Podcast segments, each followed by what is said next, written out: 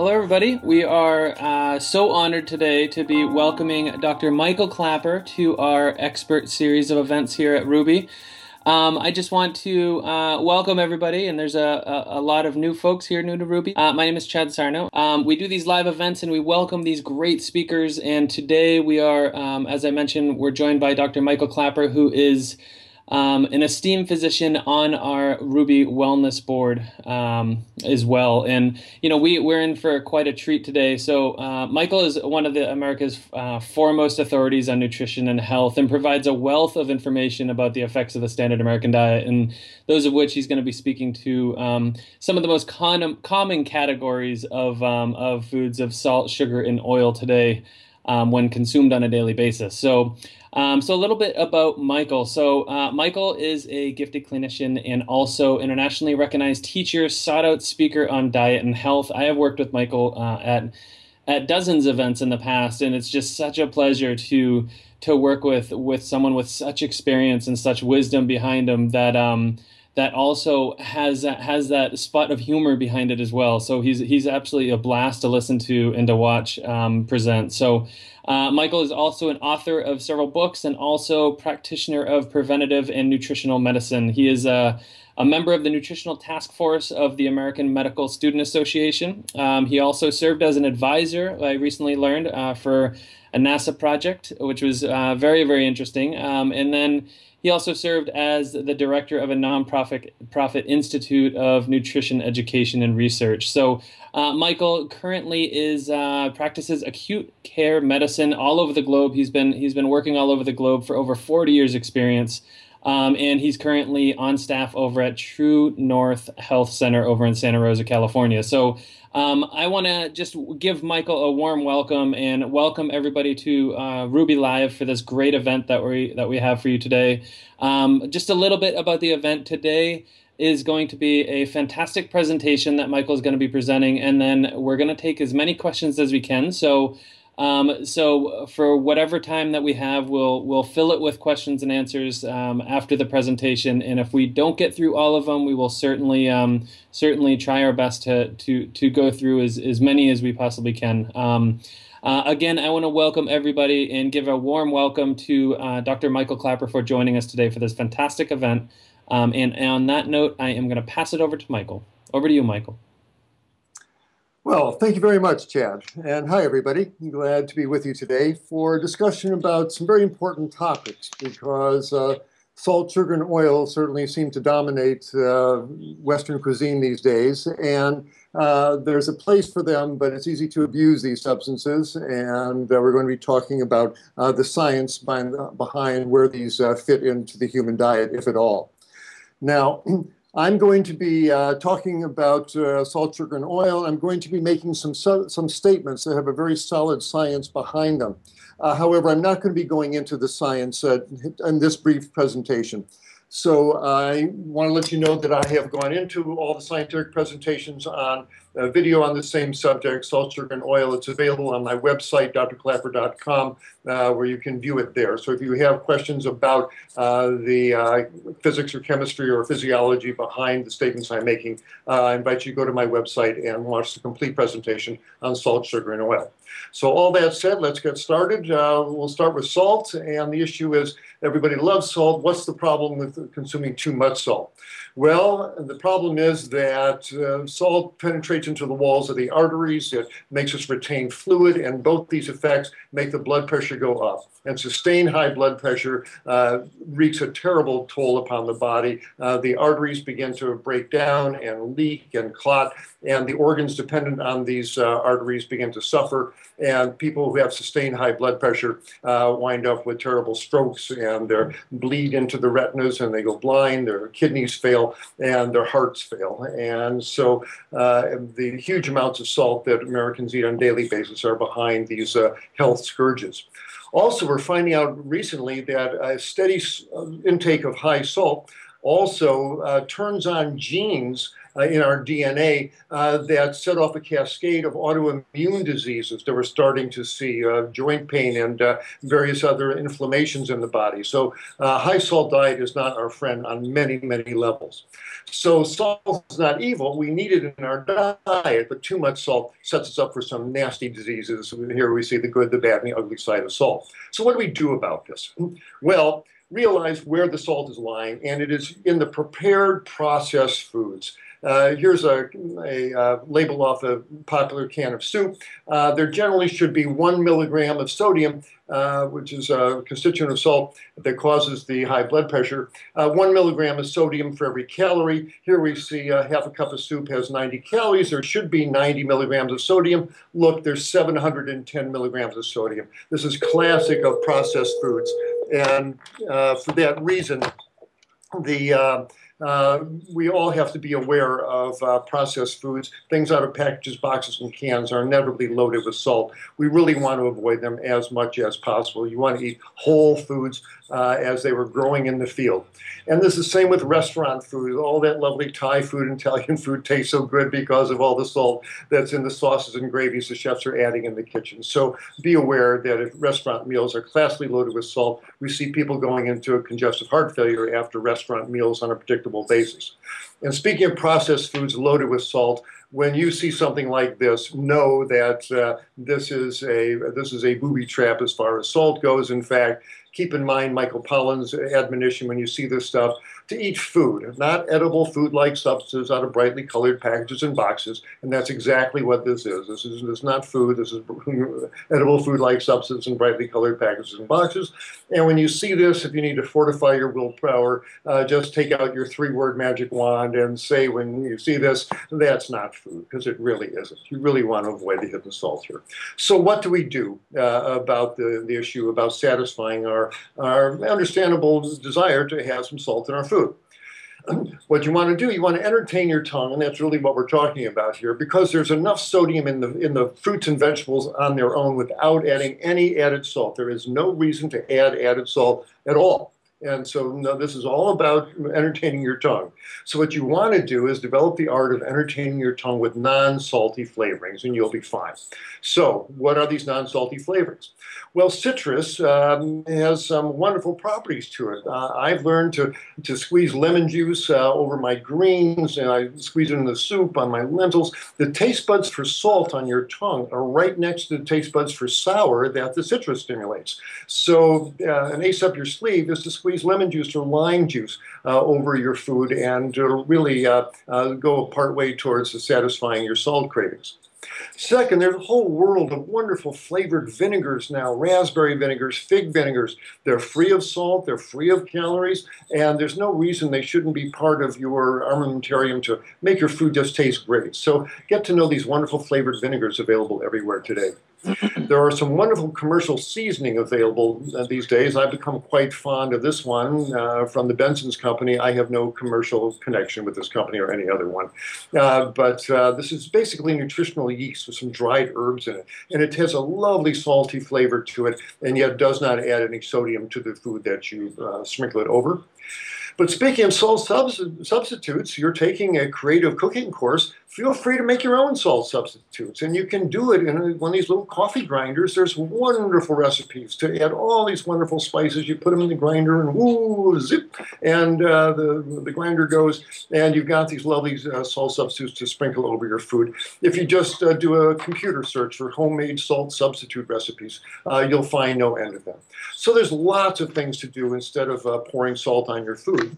But if you do like some salt on your food, fair enough, small, small amounts are not harmful, assuming you don't have heart failure or high blood pressure. So the way to use it is this. Remember, the salt crystals on the surface of the food, as soon as you put it in your mouth, those crystals hit the tongue directly and produce a big sensation of saltiness. So the trick is, put the salt on the food directly at the table. And in that way, just a few sprinkles, an eighth, a pinch, you know, an eighth of a teaspoon, a quarter of a teaspoon at the most, sprinkled over the food at a given meal, will give you a lot of taste satisfaction uh, without the tremendous volume of salt. So again, add it at the meal. Use that uh, that hated uh, salt shaker now that's become so despised. The truth is, that's the, the best way to have control over the salt that you add, because, uh, again, in the restaurant, the salt's already in the gravies and the sauces. And when you're making a soup, it's easy to put teaspoons of salt in. You don't want to do that to your guest or to yourself. Sprinkle it on the food at the table, and you'll get a lot of salt satisfaction with uh, very little actual salt. And speaking of which, if you're a fan of soy sauce or tamari, uh, th this carries quite a salty punch as well. The best way to use these salty seasonings, instead of just pouring it out of the bottle onto your food, uh, put it into a spray bottle like you use to mist houseplants, and uh, dilute it fifty fifty with water, and you find just a couple of sprays on your salad or on your veggies gives you a lot of salty coverage for very little actual salt. So here's a way to get a salt satisfaction in your meals uh, without using huge amounts of sodium that might cause harm to your body. So when it comes to using salt in any form, less is more. And the strategies I just outlined should help you do that. Let's move on to sugar. Uh, everybody's got a sweet tooth. Everybody likes uh, likes sugary things. So what's wrong with eating all these lovely high sugar foods? Well, the problem is your digestive system absorbs that sugar into your bloodstream avidly. And you eat a meal that is just redolent with sugar, it flows through every tissue in your body. This is not a good thing. Why? Because if you ever spilled maple syrup on your kitchen table, you know why. Everything gets sticky. And it happens in our body as well. Sugar avidly sticks to proteins in our body. We say the proteins become glycosylated. And these are important structures we're talking about in your blood, in your eyes, your skin, um, your blood vessels. You don't want to make them sticky with sugar, because here's what happens. The, um, uh, here's protein strands, these are collagen fibers uh, in your muscles, and these fibers should slide next to each other. They should be soft and pliable. But when you saturate them with sugar, uh, the sugar molecules start sticking, and they grab onto a protein strand here and a protein strand there. You get what's called cross-linking of your protein strands. It makes the proteins thick and stiff. They crack, they break. We're talking about your muscle proteins, the proteins in uh, the inner lining of your blood vessels. This is not good to, to stiffen and cross-link your uh, uh, proteins anywhere in the body. But the damage doesn't stop there after a big sugary meal, and uh, uh, because once the sugars stick to the protein, remember, we're in the human body where it's ninety-eight point six degrees. And what this does is creates the very same reaction that happens when you bake bread. When you break, bake bread, what happens? You combine the, uh, the sugar, the pastry flour, with the gluten, the protein uh, in the bread, and that combined with heat creates what's called the Maillard reaction. And, and you see it, that's what the bread crust is. And these lovely protein strands of the gluten become congealed and oxidized and, uh, and really destroyed. Bread crust is fine on a baguette, but you don't want to run the, the Maillard reaction in your body, because these, these oxidized, twisted, destroyed proteins are called advanced glycation end products. And you don't have to worry about the name. Remember the initials, A G E S. It ages you. That's the problem. Eating sugar as a food ages you. Now, before I freak everybody out uh, who likes to, to enjoy an apple or banana, um, this is not coming from natural foods. But here's what happened. We'll talk about that in a minute. But here's what happens. You run the Maillard reaction on the elastin proteins in your skin, and they become thick, and they crack, and they break, and it ages your skin. You run the Maillard reaction in the proteins of your, the lens of your eye, and they oxidize and thicken, become opaque to light, set you up for cataracts. You don't want to run the Maillard reaction on the proteins that line the, the arteries and the capillaries in your brain and other vital structures, because oxygen has to go across these membranes. So you don't want to run the Maillard reaction in your tissues, and it comes from, uh, from too much sugar. Eating sugar as a food ages you. That's the most important thing to learn from this section. Now, the problem is not a teaspoon of, of maple syrup in your tea. That's the proper use of these sugars as a flavoring. The problem is eating sugar as a food. Who eats sugar as a food? Well, we do. And you don't want to eat sugar as a food. It was never meant to be eaten as a food. But we've become a sugar-eating nation, and this is eating sugar as a food, eating sugar as a food, eating sugar as a food, eating sugar as a food. It was never meant to be eaten as a food. You don't want to eat sugar as a food. I hope I've made that clear. That's not what sugar is for. It's a flavoring, not a food. Even if you add milk and freeze it, it's still sugar as a food. Don't eat sugar as a food. Don't drink it either. Soft drinks have atrocious amounts of sugar. thirteen teaspoons of sugar in a twenty ounce Slurpee bottle of soft drinks these days. And commercial fruit juices are just as bad. They are pure sugar water. They have as much sugar as, uh, as commercial soft drinks as well.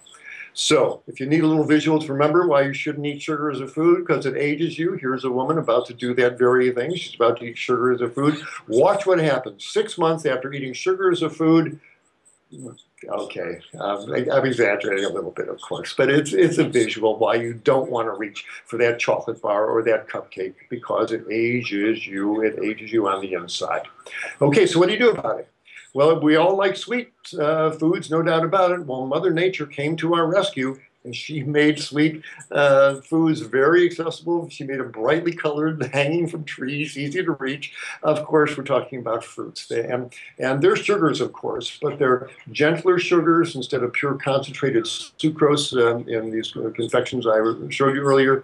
And they come with water and with vitamins and minerals and antioxidants, phytonutrients. They do good things in your body. So you're taking this lovely food preparation course. Become artistic and creative and enjoy all the wonderful desserts and treats you can make with fruits. And there's a whole world of crisps and cobblers and cakes and pies and turnovers and tarts. This is where you, you want to focus uh, your, your sweet tooth and your sweet endeavors. Uh, this will, uh, this will put the sweetness in your life in a very positive, helpful way. And not only making desserts and treats out of sweets, but use them in your cooking. If you're going to make oatmeal, instead of pouring sugar in the oatmeal, throw in some raisins, throw in some dates. Take advantage of the wonderful natural sweeteners that are available to you for cooking as well.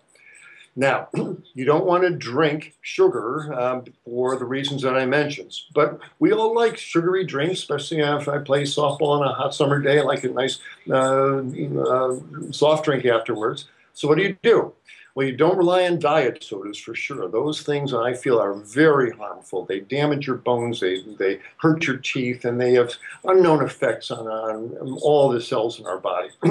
um, best drinking beverage, of course, is water. But if you like that sweet, fizzy drink on a hot summer's day, make your own. Uh, take some cold sparkling water, take a tall glass, put a couple uh, fingers high of uh, your favorite natural fruit juice in the bottom, uh, throw in a couple of ice cubes, and fill it up with sparkling water, and enjoy your own natural fizzy drink without all that terrible fruit, uh, fructose, uh, high fructose uh, syrup that's put into commercial soft drinks. Now, people say, well, what about chocolate? Is it okay to eat chocolate? Well, it turns out science says that actually a couple squares of dark chocolate a day don't cause any harm, and they might even be mildly beneficial in, in, some, uh, in some cases. But what you don't want to do is consume milk chocolate. This is just congealed butter, fat, and sugar. Uh, some dark chocolate uh, is probably okay, but use it as a garnish. Grate it or grind it up, and use it as just a sprinkle on top of, the, on top of your desserts there. So a little bit of dark chocolate is okay, but easy does it there. Like salt, less is more. So uh, the invitation to in this course, uh, especially this talk, is become an artist in, in preparing fruit and use that to satisfy your sweet tooth. Much safer, much healthier. So now let's move on to oils. They've certainly gotten a lot of press these days. We've heard about the Mediterranean diet, and it's heart healthy, it's wonderful. The New York Times article about the Mediterranean diet study said their first sentence in the article was, pour on the olive oil, you know, like some magic heart-protective substance. Well, scientists scoff at that. The truth is, as much as it may be painful to hear you hear me say this, the truth is liquid oils, including olive oil, they are nothing but liquid fat in a bottle. That's what they are. They are one hundred percent pure fat.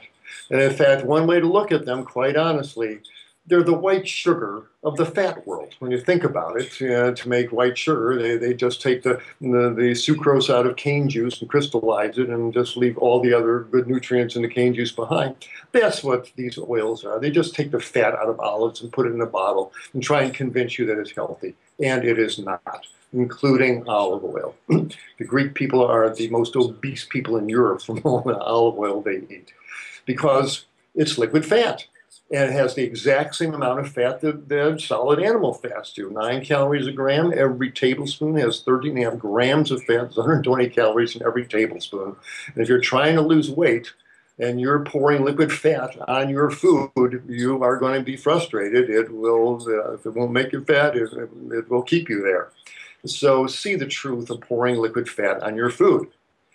And it does damage on the inside as well. Here's a tube of blood after one has eaten a healthy plant-based meal. This is what your blood is supposed to look like after you eat. Um, you draw it into a tube, the clot goes to the bottom, the liquid part, the serum rises to the top. It should be crystal clear. But you eat a meal full of oil and, and, and other fats as well, but you eat uh, a, an oily, oily meal, that oil oozes out into your blood and your blood turns fatty. It's called lipemia. And now not everybody shows it this optically densely, but everybody has a wave of fat that goes to their bloodstream after you eat a bunch of olive oil or any kind of oil. And for the next five hours, your blood runs thick with fat, and not good things are happening. It's layering out your arteries, it's building up your fat storage, changing your hormones. It is not good to do this to your bloodstream. And speaking of your bloodstream, when that oil is flowing through your bloodstream, the oil coats the red blood cells. And the red blood cells that carry oxygen, they start getting sticky, a little film of fat around all the red cells. They start sticking to each other, and as a result, the blood gets thicker, the blood gets more viscous, blood viscosity goes up after an oily meal. Well, this is not good for a number of reasons. You've... Uh, Yeah, to force thick blood through tiny capillary beds, it takes a higher pressure. The heart's got to pump harder. It's like forcing molasses through a soda straw. And uh, so the oils will raise blood pressure. But the blood starts sludging. It starts moving more slowly. And so uh, oxygen gets extracted from it and, and uh, more avidly. And so as the red blood cell moves down the capillary beds, uh, the poor nerve cells or muscle cells downstream, by the time By the time the red cell gets down there, the oxygen has been extracted from it. And so there's a, uh, a chronic shortage of oxygen delivery to the tissues. And olive oil and these oils are not friendly to the actual wall of the artery. Um, it, it injures the inner lining of the artery. It makes them less able to dilate and, and, and lower blood pressure. These, these liquid oils are toxic to your artery walls. And studies have been done. The science is solid, and it doesn't matter what the oils are, olive oil, soybean oils, palm oils in this study, they have a detrimental effect on the inner lining of your arteries. And, and you're as old as your arteries. You really want to take care of them, and pouring liquid oils through them is not a gentle thing to do with your arteries. And so to confront this whole Mediterranean diet thing, the reality is, as, as health-conscious people who are trying to learn how to cook in a healthy way, no matter what you've heard and no matter how much you might like the taste of it, the truth is that pouring olive oil on your food does not suddenly make them heart healthy. That, that's what the Mediterranean diet thing has become, where we pour oil on the food. Oh, now it's a healthy meal, Mediterranean diet. The truth is that whole Mediterranean diet study was, I, I believe, just really uh, shoddy, shoddy science, and with a very misleading con, uh, conclusion. The truth is both the group eating the Mediterranean diet with olive oil versus the, the Mediterranean diet with, uh, with nuts and seeds, truth is, both of these people, the both of these groups of people were, were way overweight. And as you followed them over the, the years, they all had an appalling number of heart attacks and deaths, equal in both the olive oil group and the, the nuts and seeds group. There were a few less strokes in the olive oil group. And because of that, that's what they trumpeted, this wonderful, oh, it's a heart healthy diet. But it isn't. And neither the, the Mediterranean diet with the olive oil or with the nuts and seeds, neither of them reversed heart disease. In both groups, they all just continued on to get their heart attacks and strokes. There's only one diet that will truly open up your arteries and reverse heart disease, and that is a whole food, plant-based diet with no added oils to it. and the number of obser uh, scientific observers that says most likely the heart benefits of a Mediterranean diet are due to it being basically a vegetarian diet, and that it's good in spite of the olive oil, not because of it. So let's come right down to it. This woman is about to do herself great harm with the food she's about to eat. There's nothing magic about olive oil. If she has a salad on which she has poured olive oil, this is not suddenly a healthy Mediterranean diet, uh, healthy meal. Mm-hmm. This kind of food is full of fat and, and oil and, uh, and uh, other harmful constituents. Just because you poured olive oil on your salad before you ate this food, you have not created a magically healthy meal for yourself. It's not a Mediterranean diet style. So what I'm asking you in this section to understand is that don't see olive oil as a health food. It's not. It's liquid fat in a bottle. And pouring oil on your food is pouring oil on your food. And there's nothing healthy or natural about that.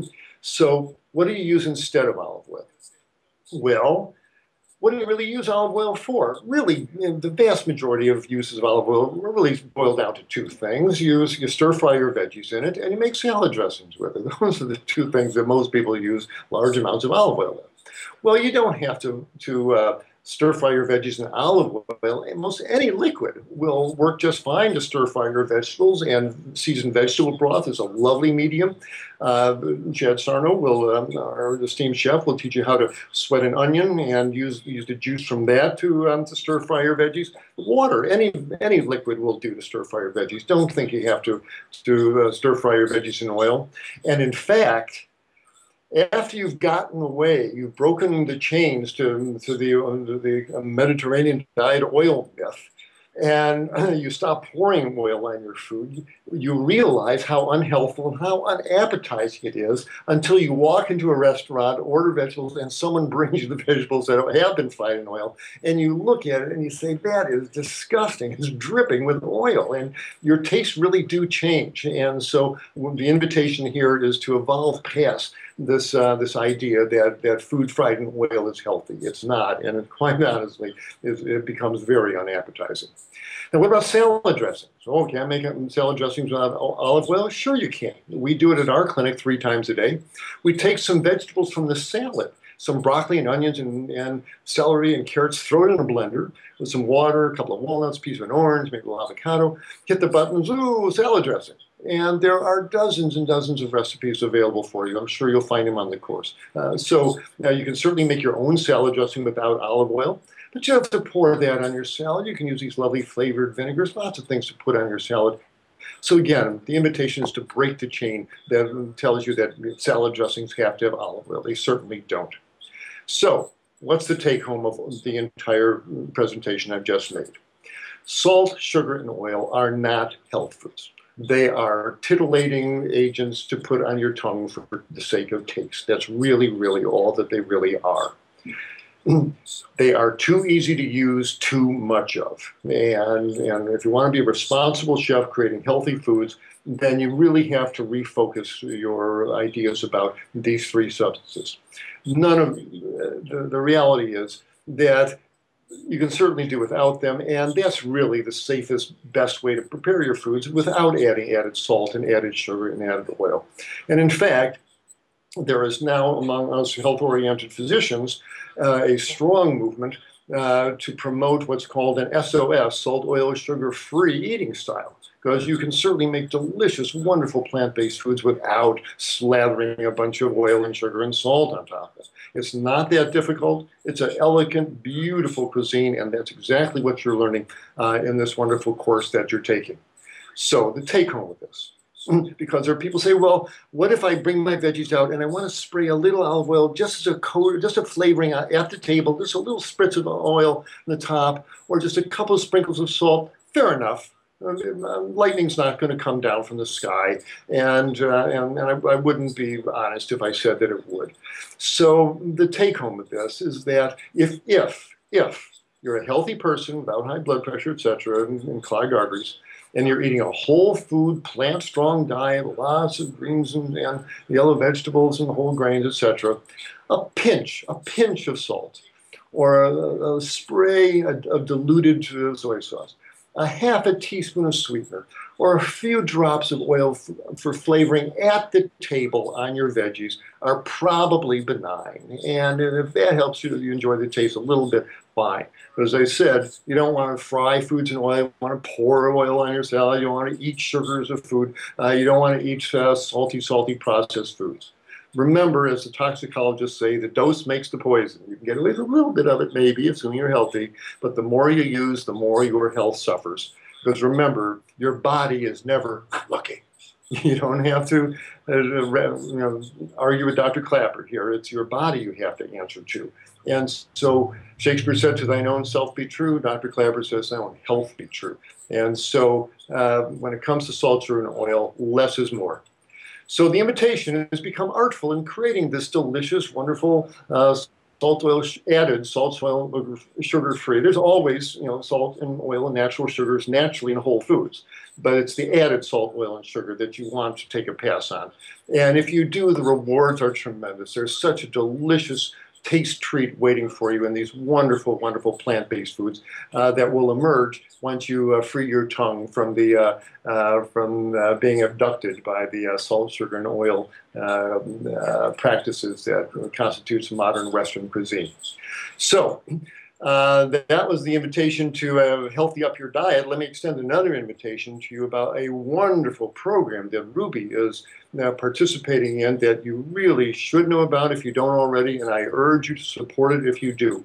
That's their wonderful program called Culinary Rx. And, the, and if you, if you uh, sense enthusiasm and incitement in my voice, it's for real, uh, because as a practicing physician who sees that the majority of people are in my office waiting room and are sick from what they are eating, the problem is the American diet, the Western diet.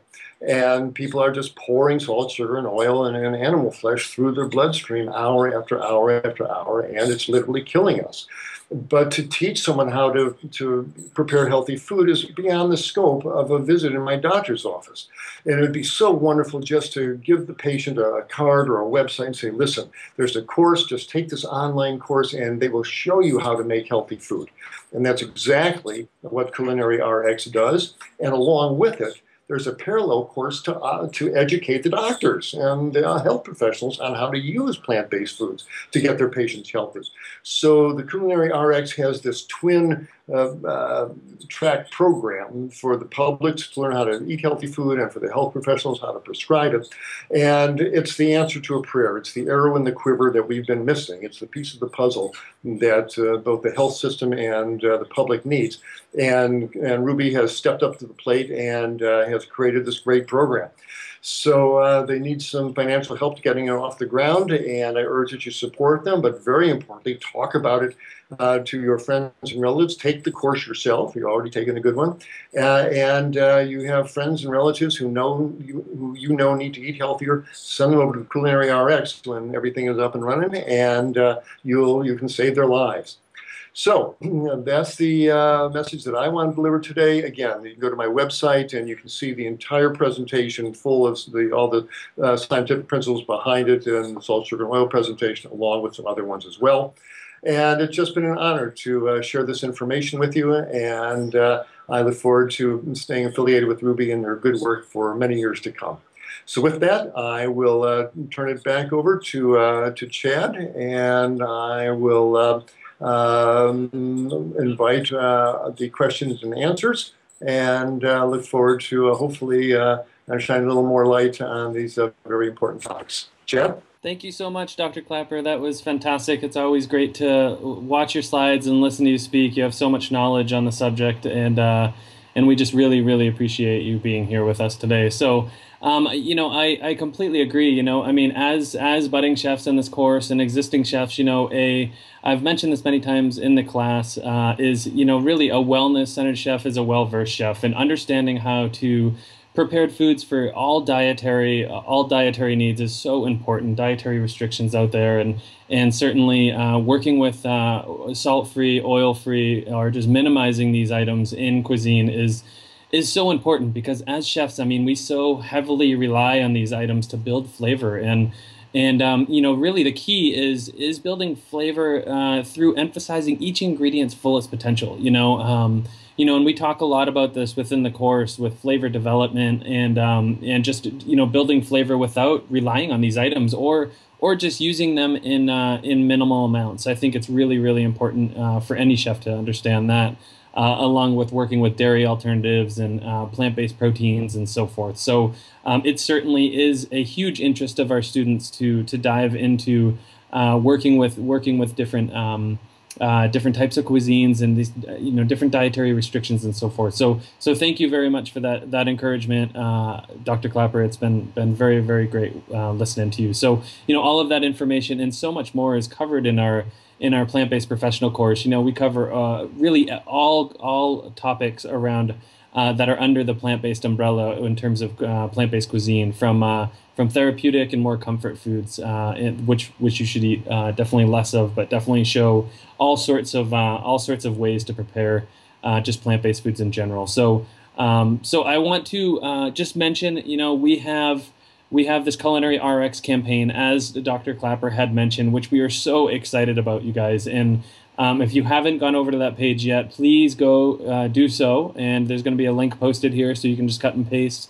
Uh, drop it in your browser. Check it out after the event. We're so thrilled about this, uh, this, this, um, this, this whole campaign to get physicians prescribing plant-based cooking, and it is so needed in the in the marketplace. And it's, uh, you know, we're looking at launching this in the next couple months to be available to patients and just consumers in general. And it would just be just a great, great tool for physicians and healthcare professionals to have uh, in their box of tools. So.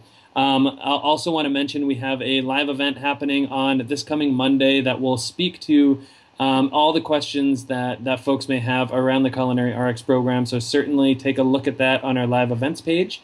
Um, and also just to, just a note, uh, I wanted to mention that um, this event and all of our live events are recorded. So this will be up on our live events page for you to view afterwards as well. So if you are not able to stay for the whole uh, whole time today um, or miss parts of it, then certainly check it out on the live events page. Uh, tomorrow it'll be up. So uh, I am going to pass it over to Doctor Clapper because we have a lot of questions to cover in about twenty-five minutes. We'll get through as many as we possibly can, and then I will close off Uh, the session in a little bit. So thank you all very much for joining us today, and I'm going to pass it over to Michael. Over to you, Michael.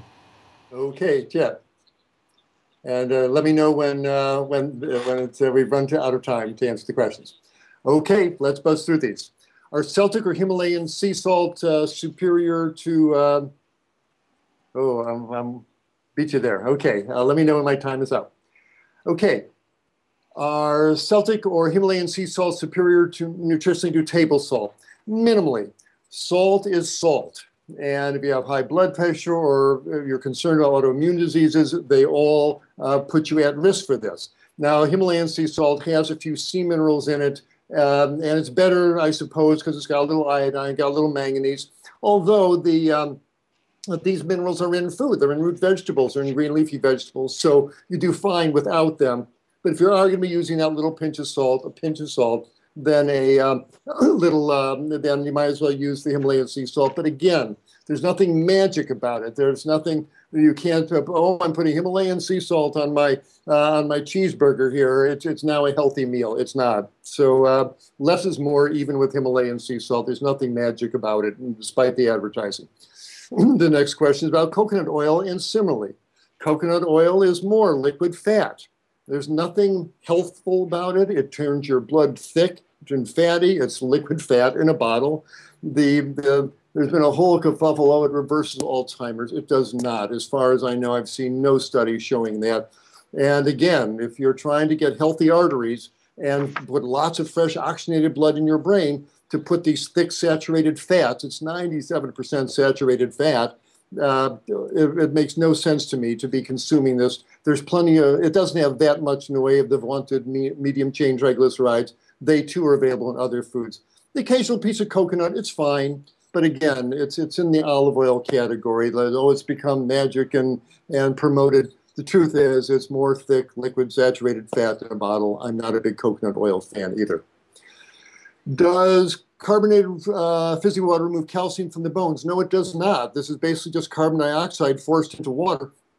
and uh, you drink it, uh, it gets in the bloodstream, one pass through your lungs, you breathe that carbon dioxide right out like you breathe all the rest of your carbon dioxide that your body is making second to second. So uh, no, it will not uh, remove calcium from your bones. Uh, enjoy, uh, enjoy the occasional glass of fizzy water. Um, will not damage your bones. Are nut butters as bad as olive oil? Um, it depends what you mean as bad, and I haven't seen studies comparing the two. I mean, it's it's uh, almond oil and, and peanut oil.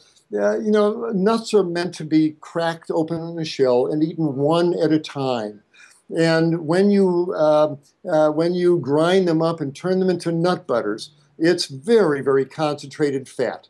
And um, and it's so easy to go through tablespoon after tablespoon of almond butter and and peanut butter. And again, this this is not a healthy thing to do to your blood.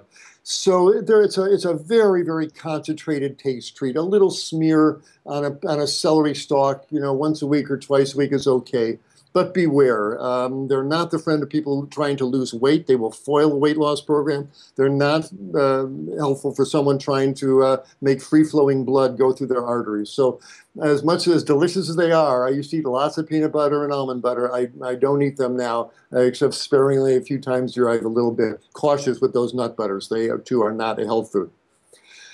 Is nutritional yeast safe to eat in quantities above a tablespoon or two each day, um, fortified or non? Um, that's a sophisticated question. There's a fair amount of, um, of uh, substances that can uh, turn into, um, um, I believe, uric acid in nutritional yeast. A tablespoon or two is okay, but I, I would hold it at that. It can be stressful on the kidneys. And if you're going to be using nutritional yeast, absolutely. Uh, you want it fortified with vitamin B twelve. It does not naturally have vitamin B twelve, but it's a great source for vegans who are looking for vitamin B twelve. But you got to look on the label and see that it's been added uh, at the factory. It does not naturally contain vitamin B twelve. They added the factory, so you've got to see two or three micrograms of vitamin B twelve per tablespoon on the label there. If you do that, if you're going to be eating nutritional yeast, get it B twelve fortified, much, much better. Is it true that salt pulls some important minerals out of your body and interferes with sleep? It certainly can. You eat a big salt load, you are, you're going to lose water. Your body's going to excrete that salt load, and it's going to take water and potassium out with it. Big, we were not meant to consume big salt loads. And so it's, uh, um, it's not helpful in that way. And could it just... Uh, Uh, interfere with sleep? Sure it could. Uh, it changes brain chemistry uh, when you change the uh, uh, the amount of salt and water in the blood. And so uh, if you're concerned about it, stop eating the added salt and the added salty foods and see if your sleep doesn't improve. I suspect it may well. If muscle proteins are cross-linked with sugar, will removing the sugar from the diet cause unlinking? Yes. Oh, I'm glad you said that. These are not irreversible changes. Uh, the body, the muscle cells are constantly renewing itself. Those cross-linked proteins may be permanently injured, but they are, they, they are eventually replaced, and there's a turnover in muscle tissue. And so um, so don't think you've damaged yourself terribly just because you, you know, you're a big uh, cola drinker or whatever. But it's a word to the wise. You don't want to keep doing that to your, your bloodstream. So, so no, you haven't done permanent damage, but you, it's the ongoing damage that you don't want to keep creating with flooding your tissues with sugar day after day like most Americans do. Is eating too much fruit, like five pieces a day, age you, like five apples a day? Um, no, it won't. And the reason why it doesn't is because you were wise enough to mention five whole apples. Most of that apple is water, and pectin, and fiber, and, uh, and good phytonutrients. The amount of fruit sugar is pretty minimal, and it comes in with the vitamins and minerals to help in its own metabolism. So five apples during the day are not going to cause problem. Now that's different than apple juice, uh, and where they've just concentrated the apple sugar. That is going to cause harm. I'm not a fruit juice fan for that reason. But five pieces of whole fruit I think are absolutely fine. As I said, it's mostly water. And uh, those sugars that come in, come in with vitamins and minerals that are actually beneficial. So when the government recommends five a day, uh, it's actually pretty good advice, and have no concerns about eating uh, those, uh, those five pieces of fruit, whole fruit a day. Can we meet our iodine needs through fresh fruits and veggies and leafy greens while avoiding sea vegetables? Another very sophisticated question. Iodine is actually an extremely important mineral. The thyroid gland needs four atoms of iodine and every molecule of thyroxine uh, in order to make this very, very important hormone that is, that is essential for life. Now, um, the seawater is full of iodine, and things that come from the sea are full of iodine, and so the sea vegetables that she's talking about are an excellent iodine source, assuming they're clean and organic. They're a bit of a double-edged sword, because some sea vegetables, uh, if they're harvested from the Yokohama shipping channel, are full of arsenic and diesel fuel and pollutants. It's hard to know if the how pure uh, and clean the sea vegetables are, how much iodine is in each of them. The best sea vegetables would be wakame, W A K A M E, or arame, A R A M E. Uh, those would be the best, uh, in a few sprigs on your salad or in your soup a few times a week. Good idea. Kelp is so high in iodine that you got to be careful with it. Just a few sprinkles of powdered kelp, a few sprinkles of powdered kelp on your salad or soup a couple times a week, that's a good iodine source. Beyond that, where it's a bit of a scramble, there used to be iodine in the soil, and there still is, of course. And that's why it's important to eat root vegetables, carrots and potatoes and yams and, and turnips. Uh, these pull iodine out of the soil. Green vegetables do it too. And so in healthy organic soils, there's often enough iodine. So the um, uh, so that's why it's so important to eat whole plant food. You can't live on processed uh, noodles and soft drinks and think you're going to be well nourished. So you've got to eat those root vegetables, those leafy vegetables. But that begs the question, will you get enough? Um, there are subtle signs of iodine deficiency. If you have signs of low thyroid function, you're cold all the time, and your blood test shows low level of, of the hormones T three or T four, suspect iodine deficiency. Women who have breast tenderness should suspect iodine deficiency. And if there's any question, um, you can get your iodine uh, levels checked. The best way to do it is a urine test. You can just collect twenty-four hour urine, or you can take some iodine and collect the urine. And uh, most of the iodine, if you're full of, if your body has enough iodine, the iodine you take, most of that should wind up in the urine. If you take the test dose of iodine and very little shows up in the urine, that means your body was short of iodine and is hoarding it. So if there's any question, you can do one of these iodine uh, tolerance tests and find out. Um, and if you are low, then do something. Uh, you should take an iodine supplement um, on a regular basis to keep your iodine level up. It's very important not to neglect it.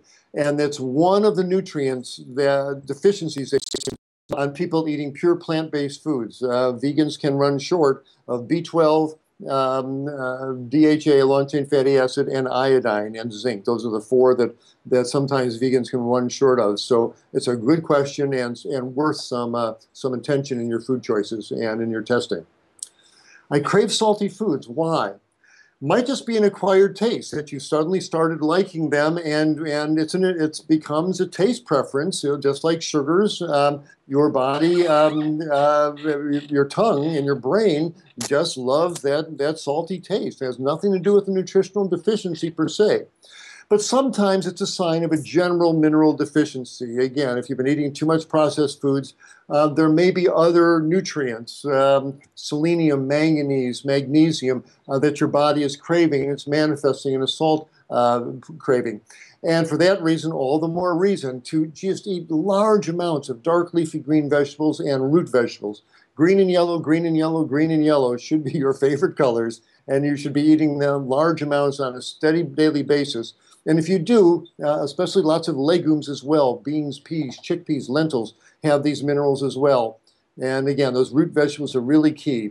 If you do that, you're probably going to be fine as far as minerals. And then it's a matter of just breaking a salt uh, uh, craving by not consuming it for the added salt for a few months. And don't eat the chips and the schmips and the bips and the, and the salty foods.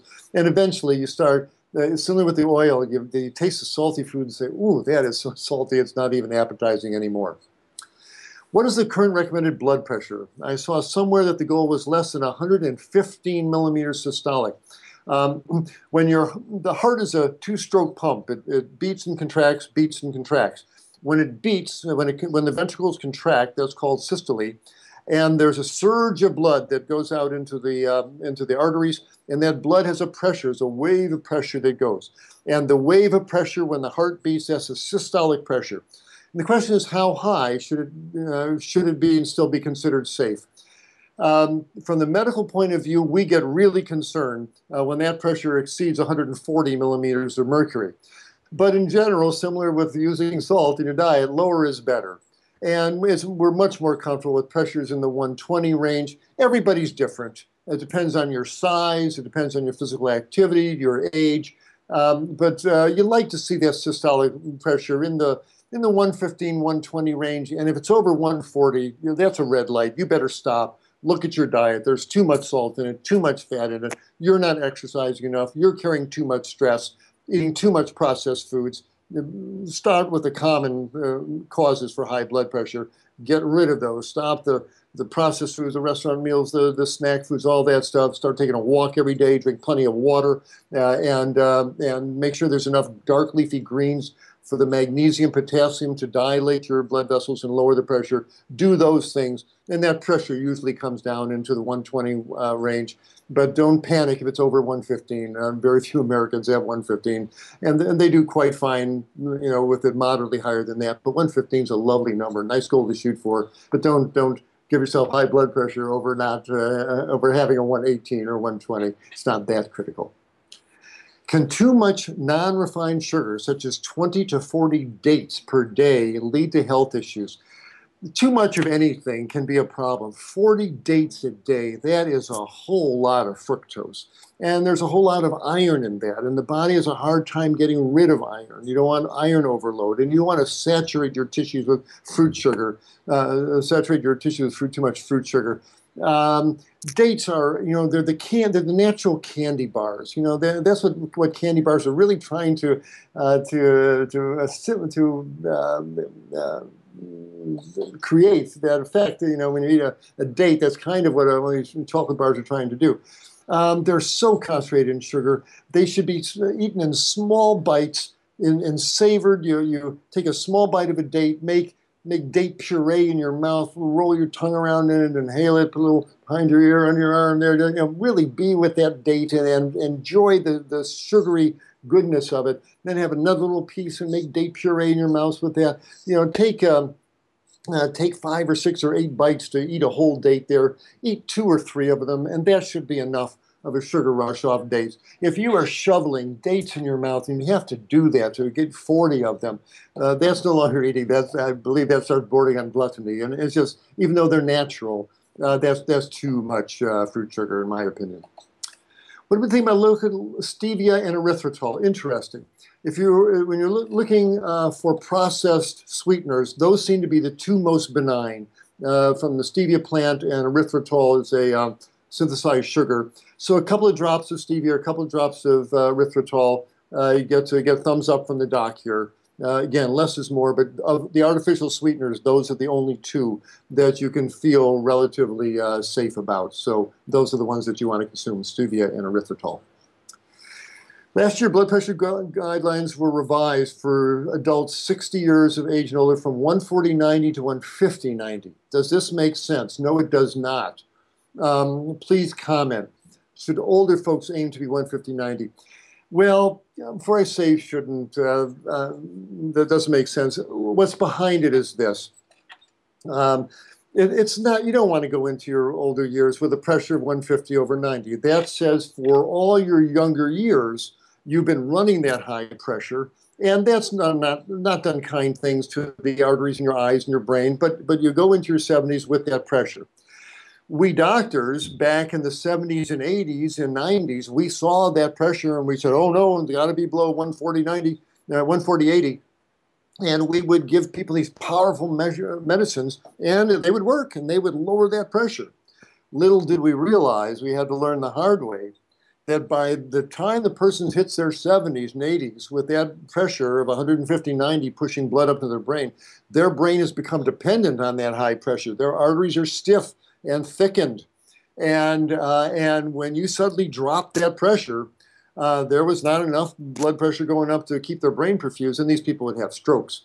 And we all got burned from that. And so now the cardiologist is saying, don't be aggressive with these older people to lower that pressure. If they come to your office with one fifty, ninety, accept that. Don't go putting them on these potent agents to drop that pressure, because you'll, you'll, you, you may put them at risk for stroke. So that's why they, they raised that threshold. But it's not a sign of health. It's a sign of the American population becoming obese and hypertensive and diabetic. I've watched the markers for inflammation go up. The normal uh, rate for sedimentation rates now, signifying inflammation, is now forty millimeters of mercury, uh, forty millimeters uh, per hour that your cells fall. That's an that forty, you know, twenty years ago that was grossly abnormal. Now it's normal. So instead of telling Americans the truth, instead of telling what they really need to do, get on a whole food plant-based diet, clean out your arteries, they will clean out, that pressure will come down naturally. Oh, heaven forbid, we won't want to tell them to stop eating those cheeseburgers and pizzas. So now we say, oh, well, obesity is okay, and high blood pressure is okay. No, it's not okay. And so this is the doctors not wanting to get sued for, for, for uh, inciting a, a stroke in their patients. But it, it's not a sign of, it's not a good thing to accept one fifty, ninety. Uh, the best thing to do is get on a whole food plant-based diet, take a walk every day, and let that pressure slide on down. But, but that's what's behind that. Uh, so it's, uh, it's, an, it's, an, it's a concession. Uh, it's not good, good advice, and it's not a good comment upon the American national health, for sure.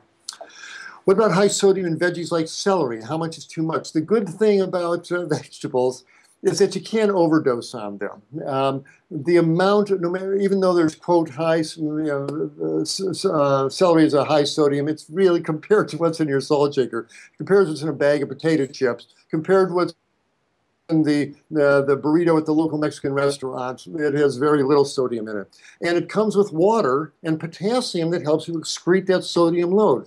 So really, when it comes to whole foods, have no concern about their um, about their sodium content if they're in whole natural form. Now, you're eating brine pickles, that's something else, but they're not in their whole natural form. Uh, but if it grew out of the ground or came off a tree, uh, have no concern about the sodium content. Uh, your body needs, that's where your body should be getting its sodium, out of the whole fruits and vegetables. So, um, so worry not at all uh, about what's in the food you eat. Worry about what somebody else has put into it for you. That's where the problem of the sodium comes in. I do oil pulling, sloshing oil in my mouth for ten minutes and spitting out. Is it okay? Yep, it's okay. And some people find it really helps their gum health. Uh, as long as you don't swallow the oil, uh, it really has no effect upon your, uh, your blood vessels or your health. So enjoy your oil pulling.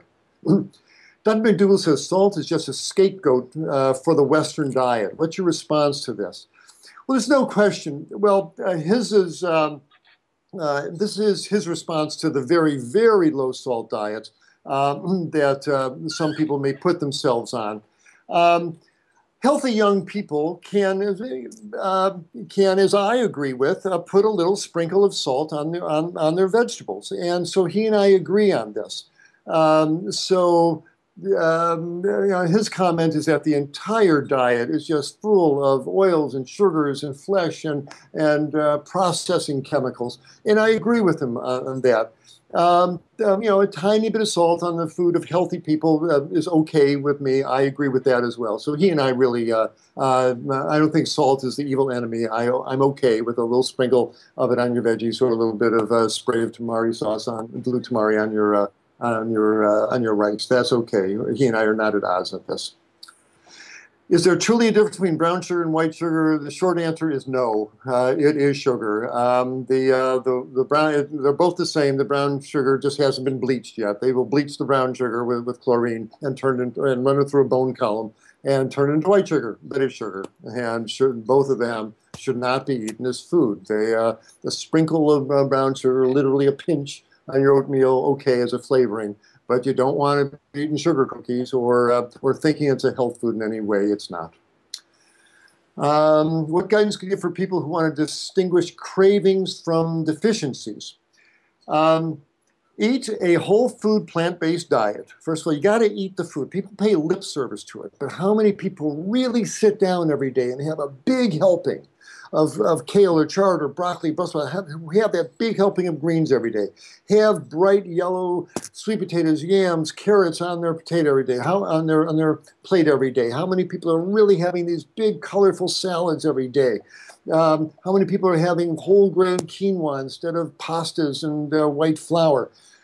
Um, if people really did that, they really ate the whole foods, then this whole issue of nutrient deficiencies essentially disappears, with, with, a, with a few exceptions, B twelve, et cetera. So before people can get concerned about the, the deficiencies, eat the whole foods and, and eat enough of them, and it, it mostly becomes a non-issue. That said, uh, if there's serious concern, you might want to get um, um, a... Um, A, well, that, that's all you really need to do. Um, I'll leave it at that. I'm, we're all backing off from the idea of vitamin supplements these days uh, because um, uh, these vitamins build up to high levels in the body. Um, it's not, uh, they start causing instability of, of, um, of membranes. They may contribute to bone fractures and cancers. We're all backing off of the uh, Uh, of the uh, multivitamin uh, bandwagon here. Um, that said, if there's any question, uh, you can get your minerals checked. You can send off a urine, twenty-four hour urine for minerals, and find out if you're deficient. And uh, there, there's various blood tests and urine tests you can do if you're really concerned. But start with eating the whole foods, and that usually takes care of most every problem. Does your serum sodium on a blood test give you any indication of your overuse or underuse of salt? Absolutely not. The sodium level in your blood is an indication of how much water you are consuming. If you drink water, it dilutes out the sodium.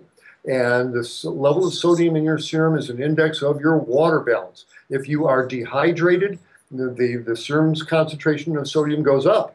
And so high serum sodiums mean you're dehydrated and need to drink more water. Low serum sodiums mean you are drinking too much water. But that's the significance of sodium. It's not Uh, that you need to eat more salt. Uh, you need to drink less water if you've got a low serum sodium. You're drinking too much water there. You can get water intoxication. I binged on cookies and coconut ice cream on Tuesday. Why does that happen? How can I reverse it? The sugar cravings are a real thing, it's, it, but it's coming from up here. It's not deep in your body. We, I've got a sugar craving. We all, we all do. Um, what you got to do, and, and there's books on overcoming carbohydrate addictions, and there's all sorts of, uh, of techniques to do this. But basically, start getting really good at creating, enjoying these wonderful fruit desserts, uh, and start popping in blackberries and grapes, and, uh, and uh, increase your physical exercise, drink plenty of water, but become an appreciator of all the wonderful good fruit treats that you can enjoy and make. And at least, you know, your fruit, your sweet cravings won't disappear, but at least they'll uh, be directed towards a healthy avenue that's not going to hurt you. And eventually, I mean, how many, uh, you know, how much uh, coconut are going to eat there? Um, uh, how much, uh, you know, uh, You know, gluttony is gluttony, and it's not good to sit in front of a T V set and shovel in handfuls of dried fruits. Turn off the television, be fully present with every grape you eat, every apricot you eat. Uh, one of my patients, my teachers, Baba Ram Dass, wrote a book, Be Here Now. When it comes to eating, you want to eat here now. Become an eater of this grape. Become an eater of this raisin. Be fully present.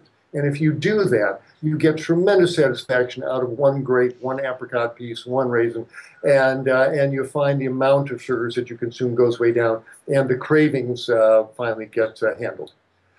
Well, looks like uh, we've gotten to the end, so um, I'll turn it back to Chad. Those were wonderful questions, compliments to the sophistication and the, and the earnestness of those questions. They're all very important, and I hope uh, my answers uh, shed some light on them. So, again, thank you for your attendance of this webinar. Thank you to Ruby for putting it on. And with that, I will uh, turn the uh, webinar back to Chad.